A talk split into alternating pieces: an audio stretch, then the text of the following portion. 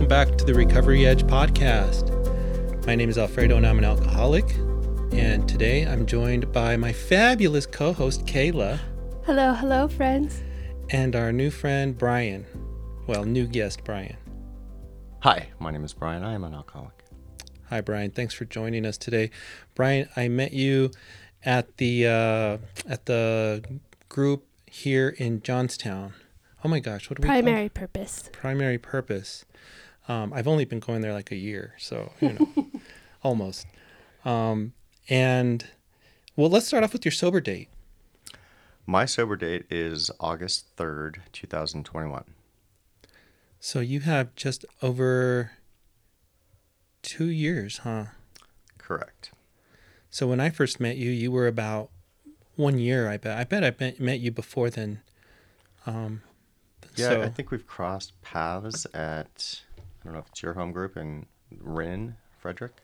yeah, on Friday nights. Yeah. Um, I think I, I saw you a time or two there and then probably met you at Johnstown Primary. Yeah, that's cool. So, is that your home group? What is your home group? My home group is Johnstown Primary Purpose Mm-hmm. Group in Johnstown. Yeah. And you recently got a serve another service position. Yes, I am now the GSR for the Monday, Thursday Johnstown Primary Purpose Group. Nice. Congrats on that. Thank you. You're the man now. You're in charge. That's what they tell me. Really? They told me no, you're a servant. That's what I tell myself. They always right sized me. Like, Yeah. Awesome, man. Well, I'm glad that you made it today. Thank you. Thank you for having me. And uh, as you said, you've never shared your story. Is that true? I mean, outside of shares in Right. meetings, no, I, I don't think I've ever walked it through. Well, that's exciting for us then. It'll be good practice for you too, because it won't be the last time, you know, that you share your story. It might be. Why don't you get us started then? Uh, you know, uh, what it was like, what happened, and what it's like today, of course. And uh, let's start off with maybe your childhood or your first drink, whichever you see fit. You know, the floor's yours. Floor's mine. All right. Well, let's start with childhood ish, because I don't really remember my first drink. No, I take that back. I do. It was in my childhood, oddly. Um, I'm from Southern California. Born in the 70s. Um, parents weren't hippie hippies. My dad was a drinker. My dad is was an alcoholic. Uh, he was the, to me, the fun, jovial, cool dad uh, when he drank. When he didn't drink, he was just dad. So I had that to contend with, you know, becoming an adult drinker in my future because I thought it was cool to drink. So in there was my first drink. I remember we were at one of my dad's friends' shops. He was a little bit of a motorhead. And they were out in front of some garage working on some dune buggy. And they were drinking beer. My dad's drink was the now coming back into hype, the Coors Banquet beer. Now the Yellow Jackets of Yellowstone, if you're a fan. Um, I I said, you know, hey, can I have a drink? It's hot out, and I don't think he even thought twice. He handed it to me, which is actually a really solid parent move to hand your kid a a beer, a bad beer, because I thought it was gross. Like, who the fuck would drink this? Um, and you know that took care of that for many years. I I was not inclined to drink as a young adult or adolescent because my parents got a divorce when I was uh, 9, 10. And it was made very clear by my mom. It's because my dad was an alcoholic. So I was always kind of a little fearful of the the drink, if you will. So I don't really remember the first time I really drank or got drunk. with the exception of my 21st birthday, which I remember that very clearly, slash, not at all. Segments. I remember segments of it. It was a good time. It was a good time. I did a lot of things that I didn't think I'd ever do and tell my kids they will never do. Um,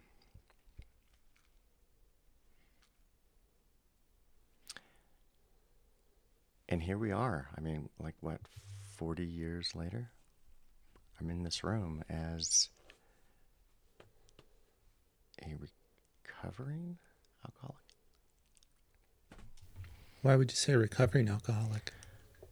I don't know because it's a term that's thrown around that I am. No, I'll, I'll go with it because I'm certainly not recovered. I am told and am coming to believe that none of us are.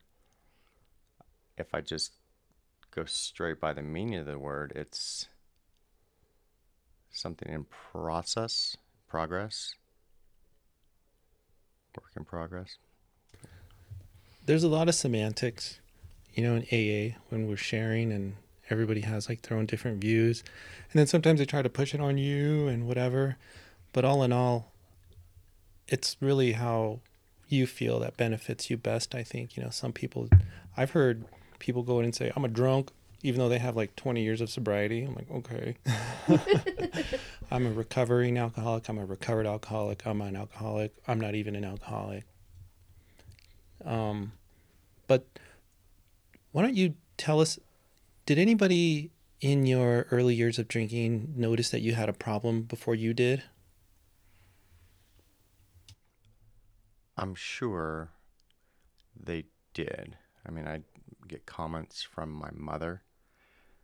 Um, I think she thought I was on drugs a lot. I think she even asked me once, and I just, I'm like, you know, are you on drugs? Yeah. I don't think I've ever really done drugs, but it was more of a fun way to communicate and mess with the woman. I I am certain that people saw it because I drank differently than most of the people I associated with after college. Um, outside of going back home to visit with friends from high school, we drank the same until they all started, you know, going off and getting married and having kids, you know, because we were of that age. I was of that age. I just wasn't of that mindset. And I just wanted to, you know, keep going out and having fun.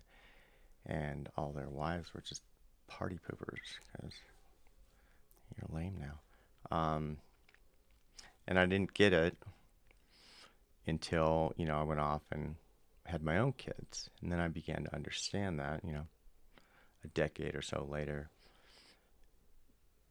And that changed my drinking and, and that I just didn't do it as much. Um, drinking for me was never a everyday problem or I couldn't be around it or I'd hide it and you know it was I could drink or not drink but when I drank I was going to drink. So you know, I would just assume you know come hang out and have water you know and a Pepsi. But if we're gonna have beer let's or drinks let's let's do this. I never understood as many people say with the quote unquote normies, you know, they can have one or two and call it a night. It's like, why did we bother then? Like, root beer's much better. so I'd go out with my my ex, you know, as I say, and you know, she'd get this big fancy pina colada. It's like, cool, it looks neat. And we would drink two thirds of it. I'm like, are you gonna finish that? We just paid fifteen bucks for that. No, I'm good hold on. I would finish it. Or Thanksgiving dinner, you know, you open a bottle of wine, everyone has a glass, you open another, and they just start to be, you know, top third of it. It's like, well, we're not just going to leave that on, on drink. Where I got this, guys. so, I mean, that was that was me. Um, I still have debates with my sponsor as to my drinking and how I see it. I don't feel as if I drink like an alcoholic per se, but I have zero doubt that I think like an alcoholic. Um, not to say that any of you in the room that may or may not be alcoholics are twisted um, or think as such, but I know I do. Uh, I know that I can bend my mind and justify anything I do, manipulate a situation. And I just thought that was actually a gift of mine, an asset. And I remember going to a day in AA meeting my first week. Um, not by choice. I had a friend that brought me and made me go. And one of the panelists was Carlos, and he was talking about the whole assets and defects and how what we thought were our assets are more than likely many of our defects. I argued with him. I'm like, I'm still alive you know, and I don't know if he said it, but I mean, Russell said it many, some guy in Fight Club has said it many times that, you know, that's what got you here. I'm like, yeah. I'm like, I'm still alive, I'm still kicking. So that's been a hard one to wrestle with, you know, who I am. Sarcastic.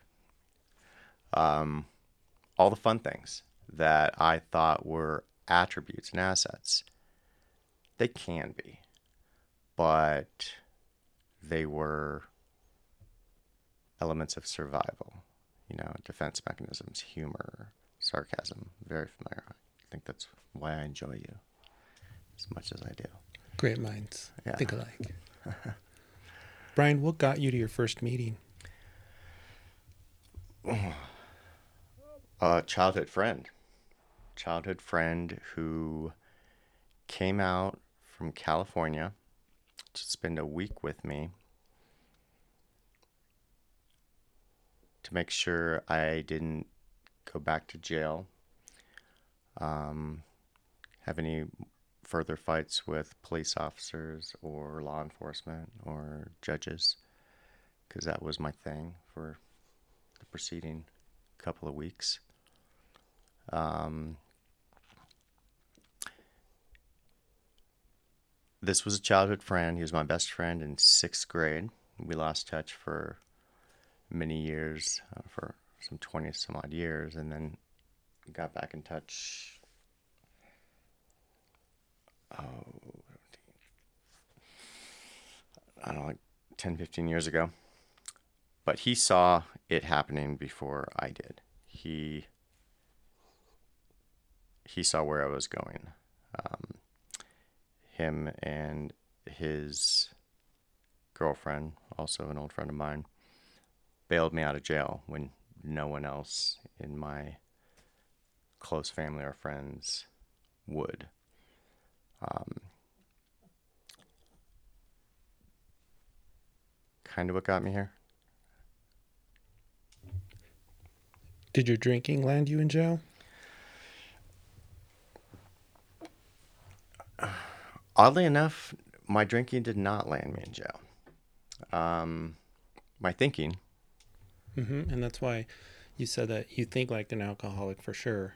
Yeah. Right. I, something I've gone back and forth. You know, I've heard many times. You know, my drinking brought me to AA. Mm-hmm. My thinking has kept me here.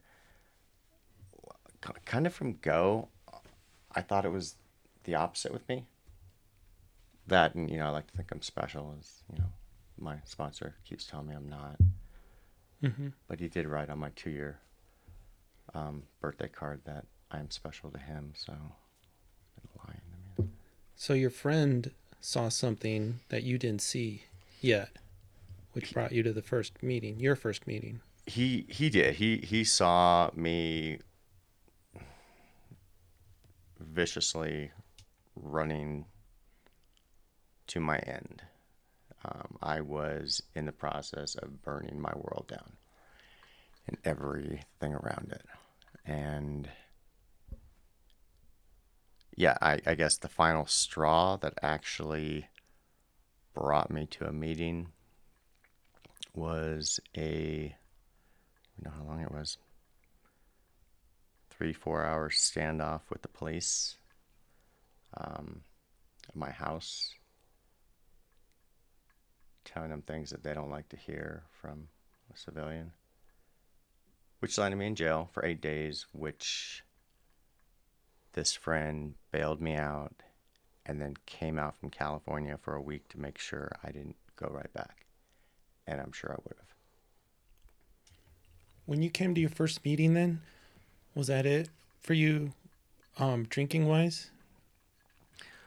My last drink was on August 3rd, 2021. No, my last drink was August 2nd, 2021. My sobriety date is August 3rd, 2021. August 3rd, 2021 was when I went and did a act of stupidity, dead sober, but still in my crazy mind. Um, that got me in a little bit of trouble that accumulated on August 4th. I went to jail for eight days, and my buddy came out a few days later. Went to my first meeting around the 16th. So, I don't know if I answered your question. Oh, so you're a one chip wonder. You just came into the program and stayed. You didn't have like a relapse. Sounds fun. I, I want to be that. I no, I have not relapsed in terms of having another drink. No, I my last drink was on the 3rd, my first meeting was on the 16th. I quit drinking to preempt what I saw coming from my ex, which would was what I thought going to be using my past drinking against me. And I wanted to take that bullet, if you will, out of her chamber.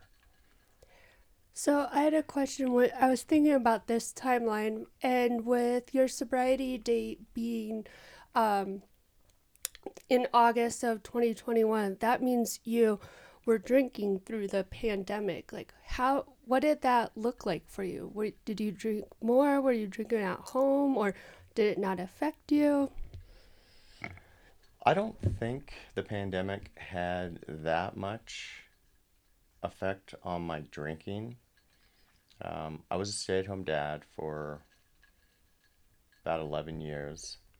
And with the pandemic, um, I was at home with the kids 24 7. My ex was, what would they call him? Your sugar mama? Yeah. Turns out that way. Um, but not. The not the, pri- the the people that had to still go to work, the nurses, the police. What were they referred to in COVID? Oh. Essentials. Essentials. She's considered an essential. Mm-hmm. So she was st- she was at home for maybe a few weeks, and then once being in Weld County, she still had to go in with great precaution. But so to answer your question, no, the COVID, did not up my drinking. It. I did what I had to do as a parent, but I think once we came out of COVID, I think it kind of amped it up. Because okay, the world's normal again. I can get out in the world It kind of took it to another level, which I think is kind of what led to where I am now. Mm-hmm. Uh, it's I don't know, kid in a candy store. Got to go out into the world again and drink and be normal, or drink and be abnormal. I guess. Probably abnormal Yeah, for us, yeah, right? Catching up on lost time. yeah, yeah. And then I did did it quick. I did good. How was your first year in the rooms? angry. Um, I remember. I think it was Jr. that we were talking about earlier. M- meeting him, or talking to him after the, my two-year trip about a month ago, and him telling me that he remembered, you know, me when I first came in, and that I was just angry and argumentative and telling them, you know, how dumb they are. And like, I did that, really? like, I like you. I, I wouldn't do that. You probably didn't do it to me directly as a group because it's a lot easier to attack a group than an individual. But I remember I wanted nothing to do with this. I was there to support my friend who brought me in. Like, well, if you're an alcoholic, Elijah, I, I'll I'll go with you. Sure, it's the least I can do. Bail me out of jail. And I think I've told you this before. He wanted to go every day for the week that he was here. I'm like, that's, a little bit excessive, but okay. That's what you do. I think like three or four days in, I'm like, do you really do this every day? His answer was, I do it when I need to. I think he was letting me realize that, no, man, this is a you thing. Like, yeah, I still do it, but you really need it. At the end of the week, I kind of figured that out because I'm dense. Um,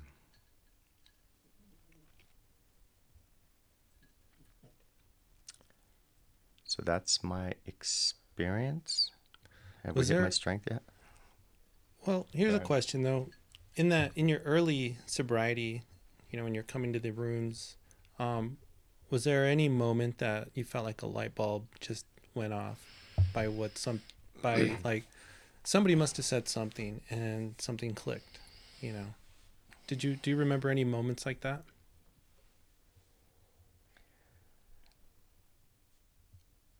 from the very first meeting, even though I didn't think that I was an alcoholic early on,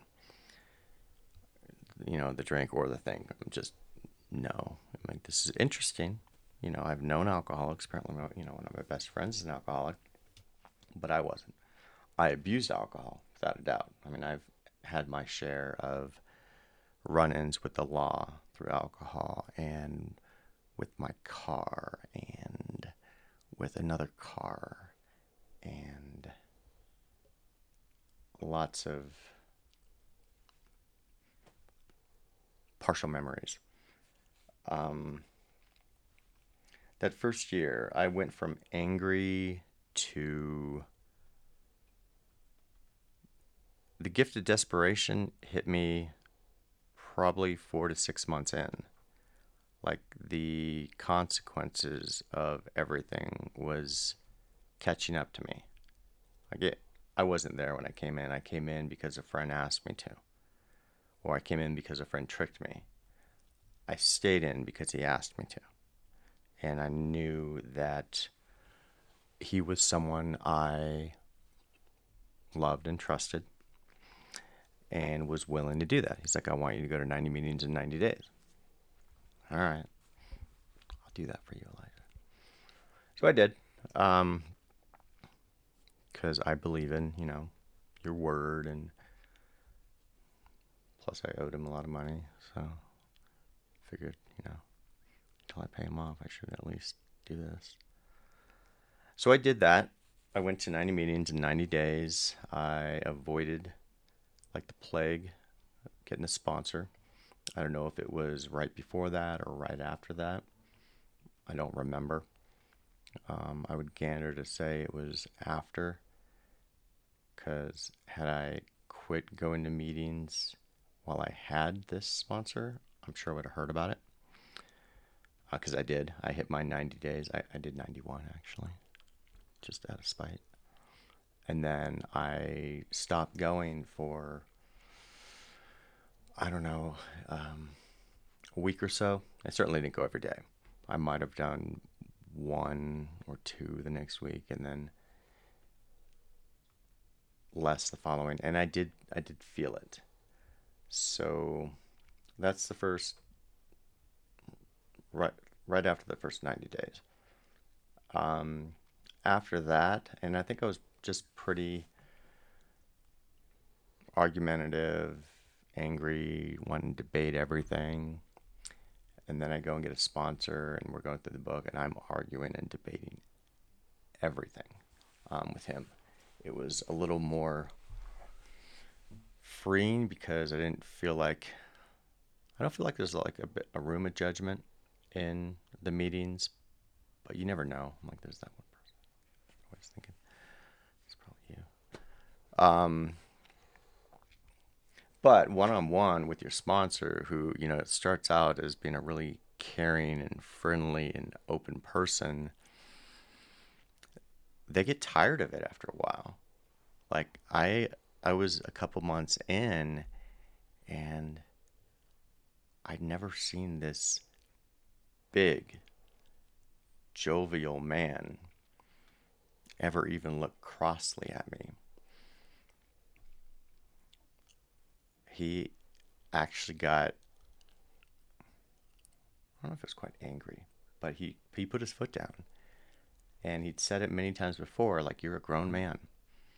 Like, you can blame your problems on your parents, you're this, you're that. But if it's your parents, until you're 18 years old. After that, you're a grown ass man and it's your problem.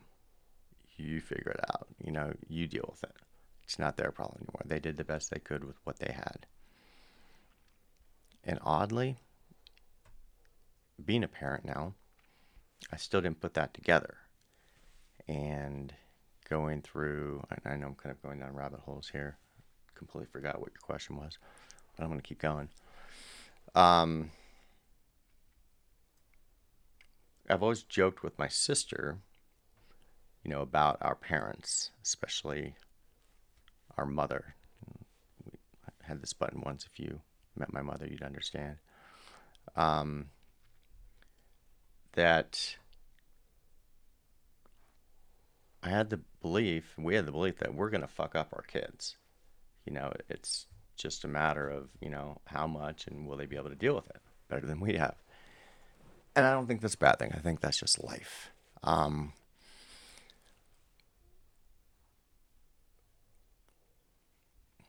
we'll stop there because I'm gonna go down weird rabbit well, holes.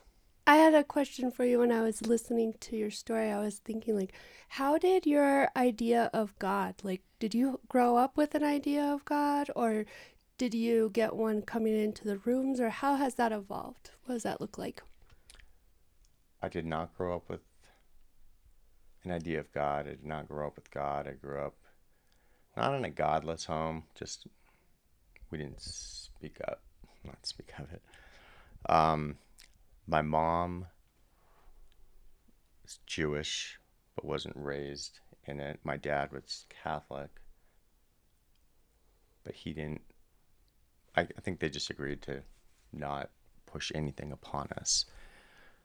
So I didn't have any sort of religion or God, if you will. And then was sent to a Catholic high school, which didn't change that. It just kind of educated me a little bit about a certain viewpoint. I've always believed in something more than us, but coming into AA, I still couldn't jive the two, you know, the higher power with what I believe to be more. And then y'all are calling it God, which I understand that that's, you know, the term. But that's all it was to me. But you guys would say it with such confidence that it actually kind of broke my confidence in what I believed because yours is so strong. You know, you're God.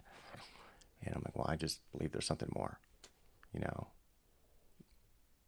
it's the same, but yours is so much stronger. So I struggled with that. Um, you know, your God is better than mine. So it's not fair. So why should I, you know, keep trying this whole God thing? Um, I've heard so many cliches and thoughts on this. I mean, one of the the best one that took root with me was when I had this same conversation. You know, um, can we say first names of people? Mm-hmm. Gabriel. Um, he hasn't gone to Johnstown Primary in a while, but he was at that um, day in AA, and he was in that meeting for a while. I think he's got another home meeting now, but he he he basically said to me, he's like, you know what, my God is is not better than your God. He's like, you know, when I struggled at first, he's like, God is hope. And that was something that I was able to kind of latch onto. Um, there was something more to it. And I've learned a lot. I've learned a lot. Learned's not the right word. I've absorbed a lot and I've been able to see things in a way that I never knew was. Uh, to live the life that I have now, because it's, you know, kind of like recovering. Um, but to see things the way I do now, I didn't even think this existed. Um, what is it like today then? Because you just had two years. That second year was probably vastly different than your first year. When you picked up your two year chip and they asked you how'd you do it, what did you say? Alfredo, I don't know if we've ever talked about my short term memory. it is not good. Um, well, you don't have to be 100%. Yeah, no, I mean, said, but what would you say if you got it today? How did you get that today, two years? How did I do How it? did you? Much better. Thank you. Yeah. How did I do it?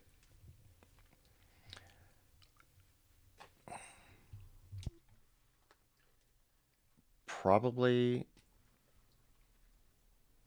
because I I listened. I I kept coming back. I was told, you know, keep coming back. I kept coming back. Um, I leaned on, I guess, one of my strong suits, which is I'll show up. I'm not always the timeliest, but I'll be there. I mean, I'll I'll put in the work. Not always exactly as I'm told. I've got this insistence upon, you know, doing it my way and I went to I met with my sponsor last week and you know, I'm notoriously right on time, you know, to the minute or five minutes or nine minutes past today. Um, and I walk in, he's like, How's Brian today? I'm like, Brian's late. He's like, You showed up. Which usually he razzes me on something, but I think I razzed myself. So he actually gave me that. And I think more than anything, that's how. I kept doing what I was told. I kept coming back because, like they say, I did and do see things in you all in your life that I didn't have. Uh, I'm not here to say that I do have it, but I can say that I've got a shot at it now. Um, I see things differently. I feel happy consistently, which I think is something that's always been evasive with me in my life. You know, I've had it here and I've had it there. I've never felt it consistently. It's always been very evasive. You know, almost got it. You know, got it for a little while. Hold on. It's going to get away. I don't feel like it's going anywhere. I feel like I can live happy. I feel like I can have the thing now that probably both my parents, I'm sure both my parents, but that I knew was the one thing my dad wanted for me more than anything was to be happy. And I always thought it was because he saw that I struggled with it. Um, my dad, probably that person I you know put on that pedestal, was an alcoholic. Um, he quit drinking in 1984. Very similarly to myself. Uh, I'm told that he went to court, and I don't know how many times he'd been prior. My guess is more than once. The judge offered him two options. You know, you can go to jail or you can go to rehab. I remember I was told he went to rehab. I don't know which one he chose. I'm guessing that was the same time. I've got a cool mug that has my name on it from when he was in rehab, a little ceramic mug. It's really cool. I'll bring it next time. Anyhow, the man stopped drinking in 1984. I don't know what month, I don't know what day. And I have very little doubt that that man never had another drink in his life until he died 2012. So there's that example. And then I have a stepfather that probably quit drinking sometime in the late 80s. He went through AA. So I struggled with okay, AA is dumb because my stepfather's dumb. My dad quit on his own. Um, my dad never did AA. And I think my dad struggled with happiness. And in my first, I don't know what it was, probably the first 90 days, I went to a meeting in Loveland. And some guy stood up and in, in his share, he's like, you know what? I came in, you know, to these meetings, did it for first my first year or two, and then I'm like, you guys are idiots, you know. I don't need this. I don't need you guys. So he said he spent the next ten years sober, but not in AA. And he wasn't happy. And he used the word words dry drunk in that meeting explaining that he didn't have a program, he didn't have a way of living, he didn't he didn't have these things and he was just angry. And I'm like that's that was my dad. And me and my dad are two very different people. I'm probably the man I admire most in this world. He had an odd sense of humor. Um, and I would fuck with him all the time because I just wanted attention. Um, he wasn't very attentive. He's a good person. But I would fuck with him and fuck with him. And one time I'm just like, you know, for fuck's sake. We're allowed to cuss on this? Sure. Okay. Um, fudge. When the fuck did you lose your sense of humor? I don't think I used fuck, but because he didn't like that. He just turned around, looked me dead in the eye. He's like, Brian, the day I quit drinking. Wow. Yeah. So I didn't realize it in the time. But, you know, coming in the rooms, I'm like, fuck, you said that to a future alcoholic. You know, like, I, I need to hang on to this drink because I'm fucking funny. You know, and apparently I need that. Um, so, and, and there was, there was no humor in that statement. I mean, he could be very dry. He could be, you know, but it was almost, you know, I caught him, like, pissed him off with that. And that was his, that was not a humorous statement. That was this is my life. Um, he replaced alcohol with cigarettes, Diet Pepsi, and books. Um,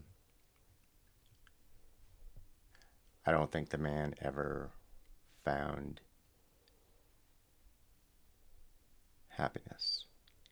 I think the glimpses he had were myself, my sister, at least me when I wasn't pissing him off or getting into trouble.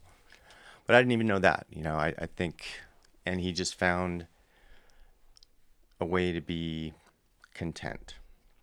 I don't think he was ever happy. Um,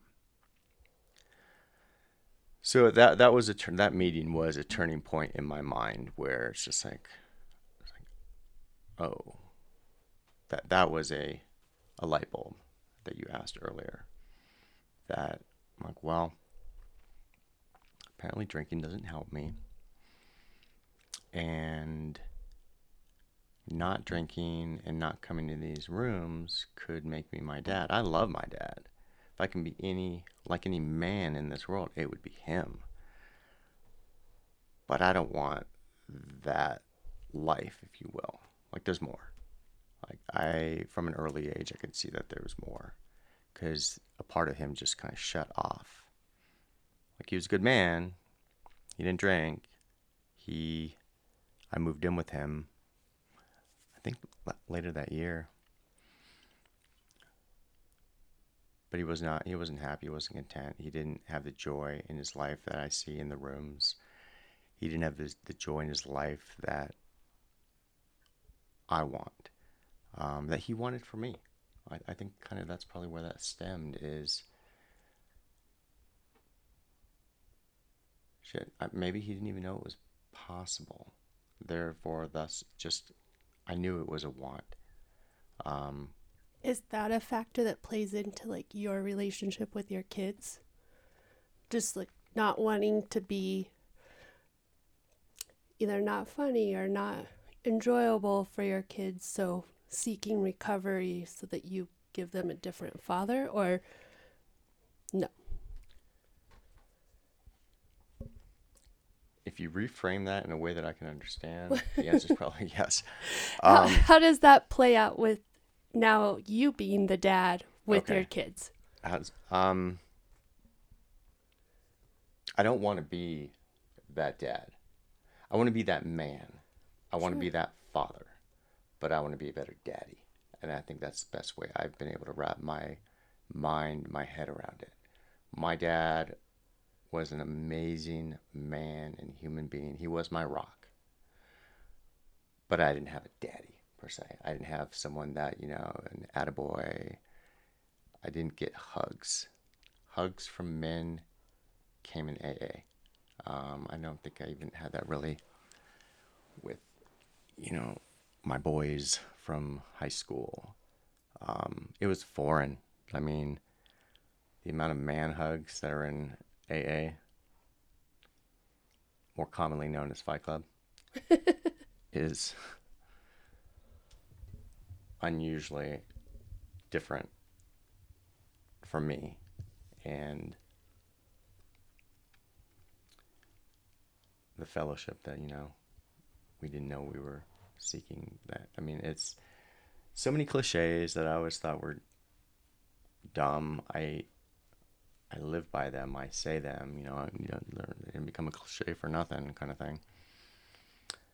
But yeah, I I want to be emotionally available to my kids. I want to show them happiness. I want to show them that it is available to them. Um, I thought my happiness was in a drink. The convention that you asked me, you know, did I enjoy it? I didn't not enjoy it, but I'm still in the process of getting to know myself socially without drinking. Um, my home group, uh, Johnstown Primary, they had a Thanksgiving potluck. Uh, my first year. It was probably, yeah, And I tested myself. I'm gonna go to this. I'm gonna, you know, I make a good pumpkin pie. I, I brought, I brought a burnt pumpkin pie to the Thanksgiving potluck, and I told Dave and Gigi, I'm like, I think I burnt it. I'm like, do you want to try it? They're like, no. Well, maybe this year we can do a redo on that and uh, have I- another Thanksgiving. the point of it was I hated it. I hated it. Like I had met, you know, probably half the people in the room. I was so uncomfortable. So uncomfortable.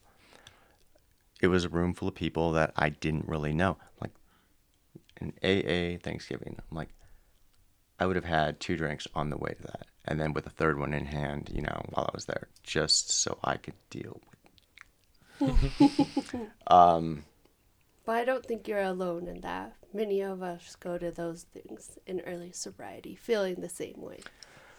Well, thank you. It's a little more comforting. Um, can't get that fun experience back, but thank you. The tattoo on your arm, the keep going, Mm-hmm. is that a recovery thing or did you have that before? I mean, I've always wanted to ask you this. Yeah. Um, I got it in recovery. This is actually my dad's writing in a oh, book cool. that he wrote. Um, he wasn't really much of a giver of anything emotionally. Um, I caught him the day after of what was probably the happiest I've ever seen the man, which was the morning after my sister's wedding. We were all at that big breakfast banquet table. I was just doing my thing, probably still drunk from the night before. I had this book um, by poet Probst or something like that. Really cool book. It's a questionnaire, you know. And I had some people, you know, writing in. I had him, and usually he just kind of pushes it. But he was happy. Um, I put it in front of him, and he there was a list of questions, which they they eat at me when I when I read them now. But the last question on the bottom of the page is, "What's your favorite motto?" And he wrote that. Keep going. So I, this is my only tattoo. I thought if I ever got one, that would probably be what it was, and I got it last November on his birthday. Um,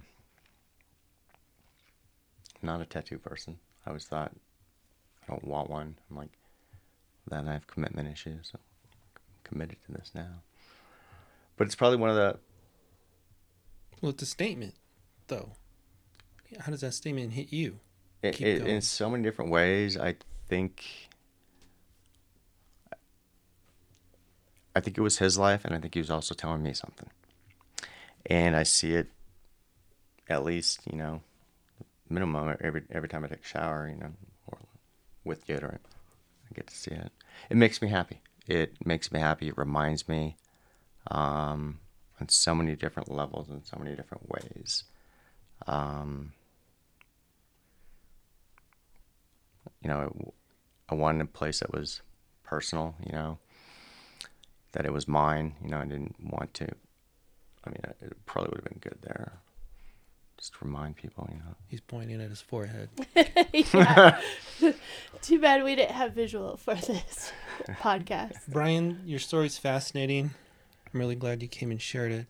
Um, if you could give yourself a piece of advice now to that Brian in the first year, or maybe the first 30 days, what would you tell yourself? Listen more, talk less. I think I was talking more so I wouldn't have to listen. I think I just delayed the process more. Um, yeah. Li- listen more. I've heard many people say that when they went into the rooms that were told, you know, you don't you don't say anything for the first 30 days. That's all I did for the first 30 days. Like, all right, my turn. Um, I look back at how naive I was and how in my own head I was. Still am, you know, just more and more. Trying to be more present. Mm, isn't that the truth? We could all use that. I think so. I mean, that's more than anything what I have now that I've never had before is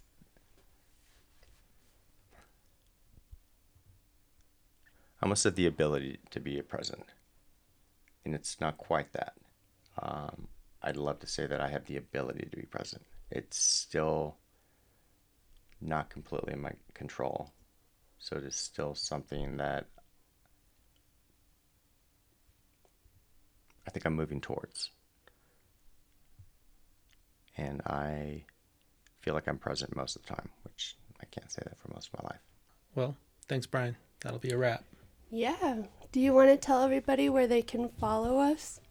You can follow us on Spotify, Apple Podcasts. You can also see us at recoveryedge.podbean.com and Recovery Edge on our YouTube channel. I'll put that in the show notes. And give us a like and a follow. Sure. Or comment. Let us know what you think about the show. Yep. And uh, and maybe even Brian. yes. Thank you so much. Thank you. Thank you guys. Thank you for checking out the show. Remember, you can find us on Spotify, Apple Podcasts, or wherever you listen to your podcast episodes. Leave us a review and share us with your friends. If you would like to be on the show, email us at recoveryedge2020 at gmail.com. If you want to help support the show, you can Venmo us at RecoveryEdge. This helps us with server costs and other fees. We greatly appreciate it. Remember, you can visit our YouTube channel as well, share that with your friends. Links will be provided in the show notes. Thanks again, and we'll see you on the next episode.